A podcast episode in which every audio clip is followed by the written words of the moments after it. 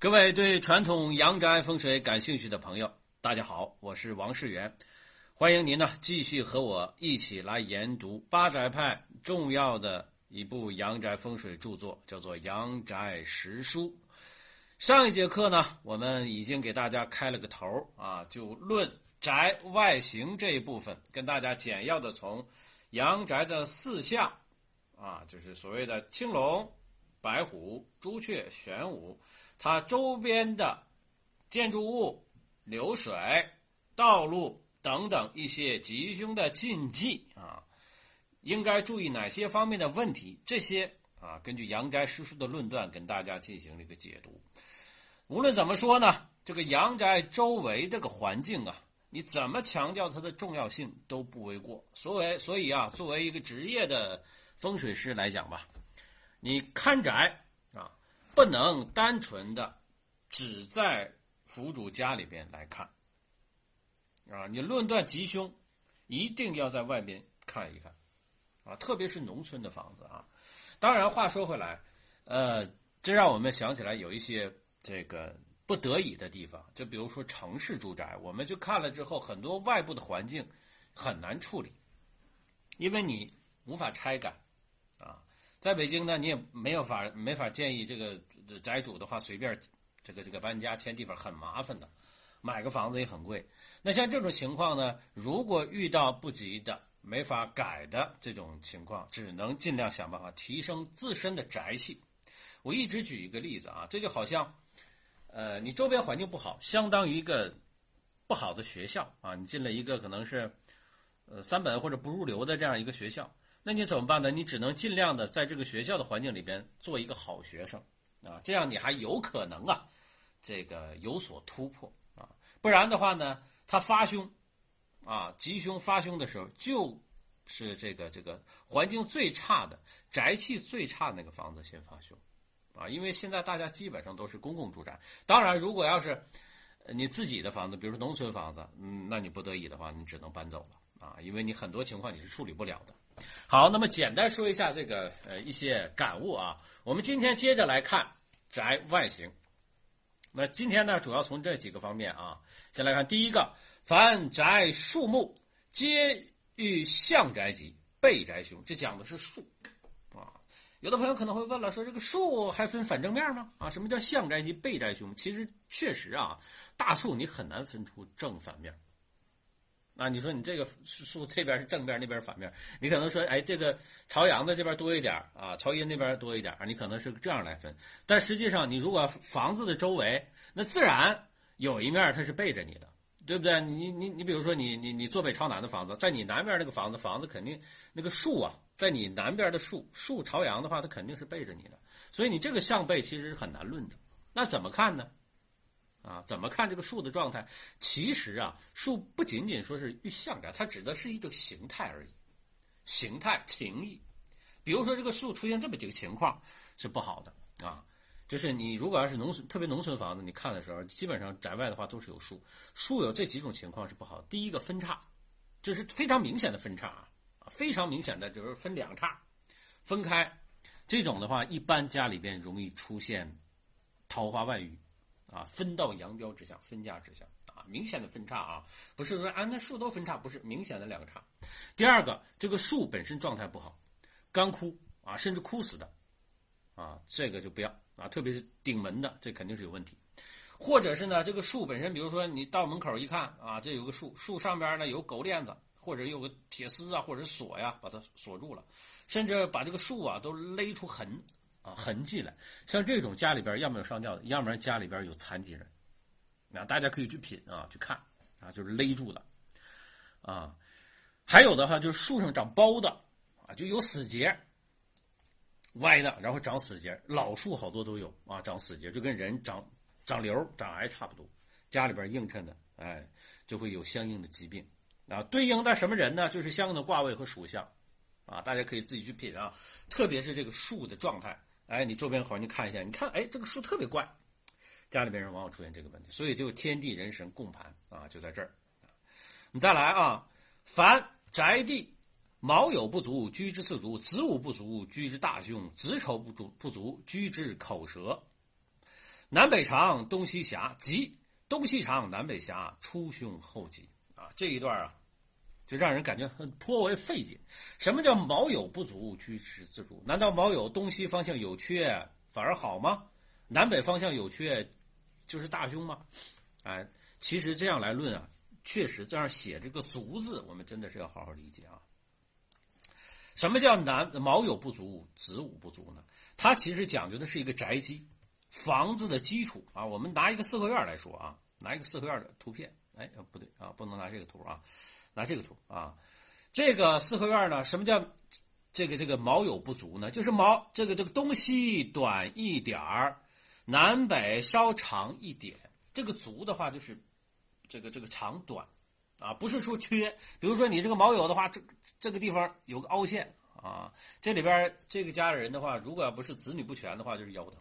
啊，你不都不是说缺陷的问题，而是说稍微短，哎，南北稍微长，所以你这样理解就通顺了。说这个地形宅地形宅基本身东西用的稍微短一点，长北稍微那个南北稍微长一点，这个没有关系。反过来你南北短，东西长，啊，这是下边说东西长，南北短，出凶后吉下。其实啊，但你单纯简单的论论吉论凶也是片面的，它只不过就是哎哪个好一点，哪个不好一点，啊子午不足，南北方向明显的短一块，肯定是不好的。那子丑不足呢？子丑是在哪边？就是坐北朝南的房子，我们北方的房子基本上东北这个方向如果稍微缺一点的话，居之口舌。其实你要这么说的话，西北少一点的话也不行。家里边老人呢，居之不及，身体一定有毛病。对不对？所以我们尽量的话，这个房子的话要以方正为主啊，宅基方正为主，不能尖角啊，三角形的是绝对不行的啊，哪怕梯形稍微梯形一点都可以啊，尽量不要说呃差别特别大啊。然后再来啊，这下面说的是宅基，凡宅居啊，你居住这个房子滋润。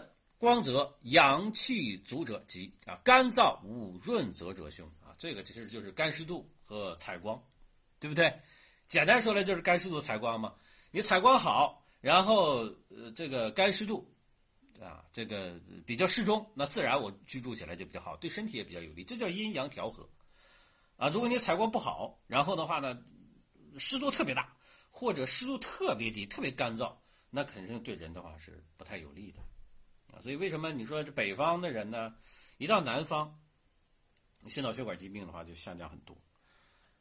它主要就是因为这个干湿度啊，包括这个周围环境这个影响。那北方相对来说都比较干燥嘛。我记得上大学的时候，南方同学刚一来到宿舍，头一个月手上全掉皮啊，就是因为干的啊，他不适应啊。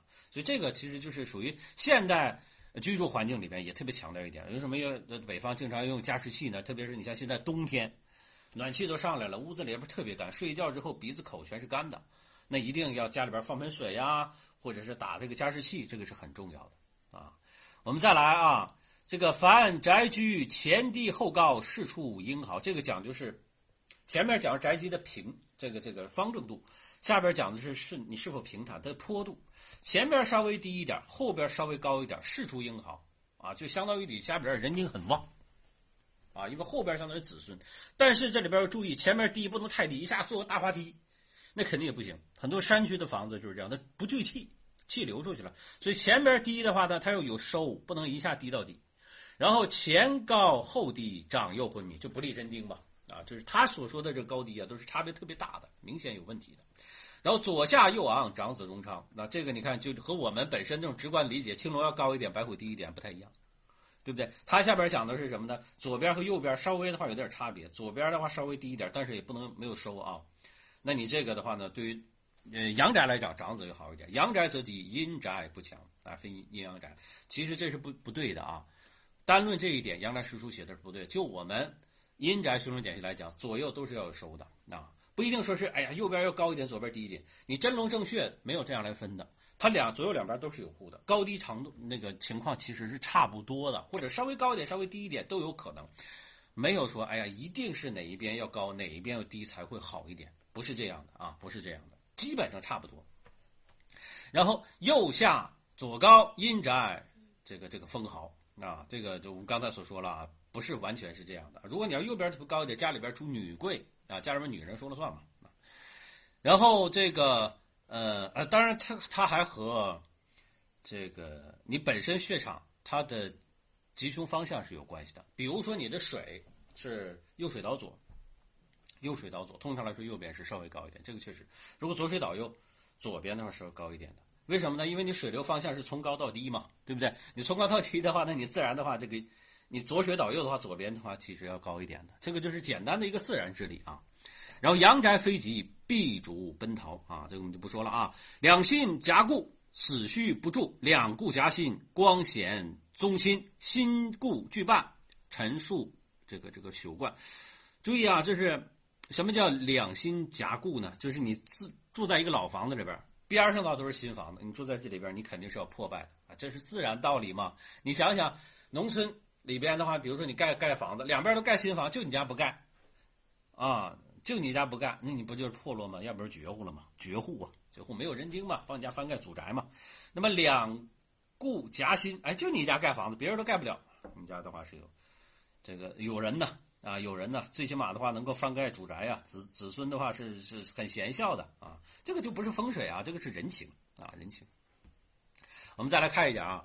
说凡宅或水陆桥梁四面交冲者，使子孙怯懦，主不吉利啊。那你住在岛上了吧？那比如说你这个房子四面的话都是水啊，四面都是水，除非的话你就是什么什么水镇啊，大家都一样啊，共相不论。如果单独的就是这样被水圈住了，是不好的啊，子孙怯懦啊，你不敢吱声嘛，你这房子肯定挨欺负了吧？凡。宅门前不许开新堂，还有一点的话就是不聚气啊。水的话把地气都借住了，你这房子本身不聚气的。然后门前不许开新堂，啊，不许开新堂，主绝无子。门前开了一个挖了一个新堂，新的池塘，这个是不行的。鱼塘千万不能随便挖，千万不能随便挖，挖哪哪倒霉，一定要有点距离啊，有点距离。谓之血盆照镜，门稍远可开半月堂，啊，你离你家房子。稍微远一点，这是大门，你开一个堂，不能顶门开一个方堂，那肯定是完蛋了啊！稍微远一点啊，你是搞搞一个这样的半月的池塘还可以啊。注意啊，这个月牙这边的话，口这块啊要冲着我们，反向的肯定是不行的。但是你想，实际操作里边谁能挖这么一个鱼塘呢？哎，恐怕是很少的啊，我是没见过，可能我见识比较少啊。这个就是理论上是这么说而已啊，我们也可以这么操作。然后，凡宅门前不许人家屋建来舍，主畜子孙忤逆不孝，这个应验度特别高，特别高啊！这是农村房子特别多，你一个屋宅，不光是门口啊，你发现哪一个方位有这种有这种尖角啊？就是它这个屋脊啊，这个前边这斗拱这个位置尖角这样射过来啊，射过来，这个假设是房边上射过来，是你这房前啊、房后、房左、房右，甭管是哪儿。都有问题啊！左边出伤家里男丁啊，长男；右边出伤女口或者是小房；前边出的话是方二伤二房和这个这个财运啊眼目；后边伤子孙，背后有小人啊。主要的话呢，你什么时候所带的流年冲刑太岁三方调和，一定出事儿，一定出事儿，直断就可以啊。这个大家要注意啊，不止子孙忤逆不孝啊，这就外外应伤灾啊。凡宅门前不许建三二三四尺红白赤石主凶，除非你家开石料厂，没关系啊，没有关系，这个叫做这个这这没有区别的，我们就不应验了啊。比如说你卖这个水晶球的啊，那你这你能吹动吗？吹不了啊，都是一样的啊，共相不论。但是如果你走到家门口，突然发现，哎，这一家门口的话摆了一块大石头，不是故意摆的，就落那么一个白色的石头，这个叫做白虎顶门了。啊，家里边至少是口舌，啊，甚至的话呢，就是意外伤灾。后边凡宅屋后见拍脚山，啊，主淫妇痛僧道，啊，这种的话是很少见啊。什么叫拍脚山呢？大家可以想啊，就跺脚啊，就是你这个宅后的话有这种啊，就像两个脚，啊，这这样这样啊，岔开的啊，这种就叫拍脚山啊。大家自己想啊，啊，拍脚山。你正好的话就跑到那个山旁边来，来来来后前面来来盖房子啊。然后凡门前有探头山四十日防盗，若在屋主出军贼之人。什么叫探头山？我给大家画一个图啊！我现在这个找图不太好找。比如说你家房子前边，然后呢后边那个这这是你家邻居房子，它上边的话呢又出了一个小房子，就是在那个房子的另外一边又盖一个房，探出个头来，好像的话有人老偷摸的瞄你啊，看你。这个叫做四时防盗，有小小人或者是有小偷光临。如若在屋说你自己家这么盖房子，那是什么？家里边出军贼之人。啊，注意啊，这里边军不是说 出什么什么我们的这个这个解放军战士啊，不是啊，盗贼、强盗啊，主要出这种人啊。凡屋后啊，或有重岭道路，或前后前冲后射，主出军贼之人。这个阴宅也硬，不光阳宅，阴宅也硬。你看北方啊，为什么匪气比较强？就这种房，这种山特别多，怪石嶙峋的秃山。过去之后的话，石这个石头的话叠石头啊，乱石山、乱石岗，不管阴宅阳宅，只要你房子后边出这种人，都出军贼之人，就是混子、地溜子啊、痞、地痞流氓，然后的话呢，强盗，就这种人很多啊，呃呃，就是家里边的话也管不了，现在可能大城市就找不到，就就农村的这种很多的啊，就天天的话就混啊，天天就混。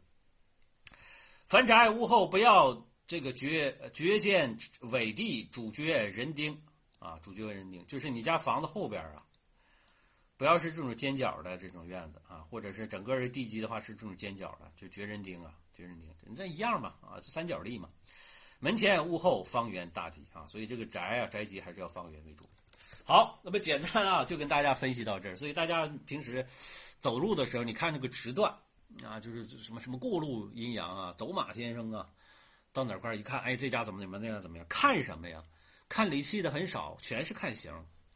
不是说看不了理气，来不及，直直接就看形。啊，它的形态这边啊有个什么，那边有个什么，然后分房分就可以了。好，简单跟大家分享到这儿啊，我是世源，我们下次课再见。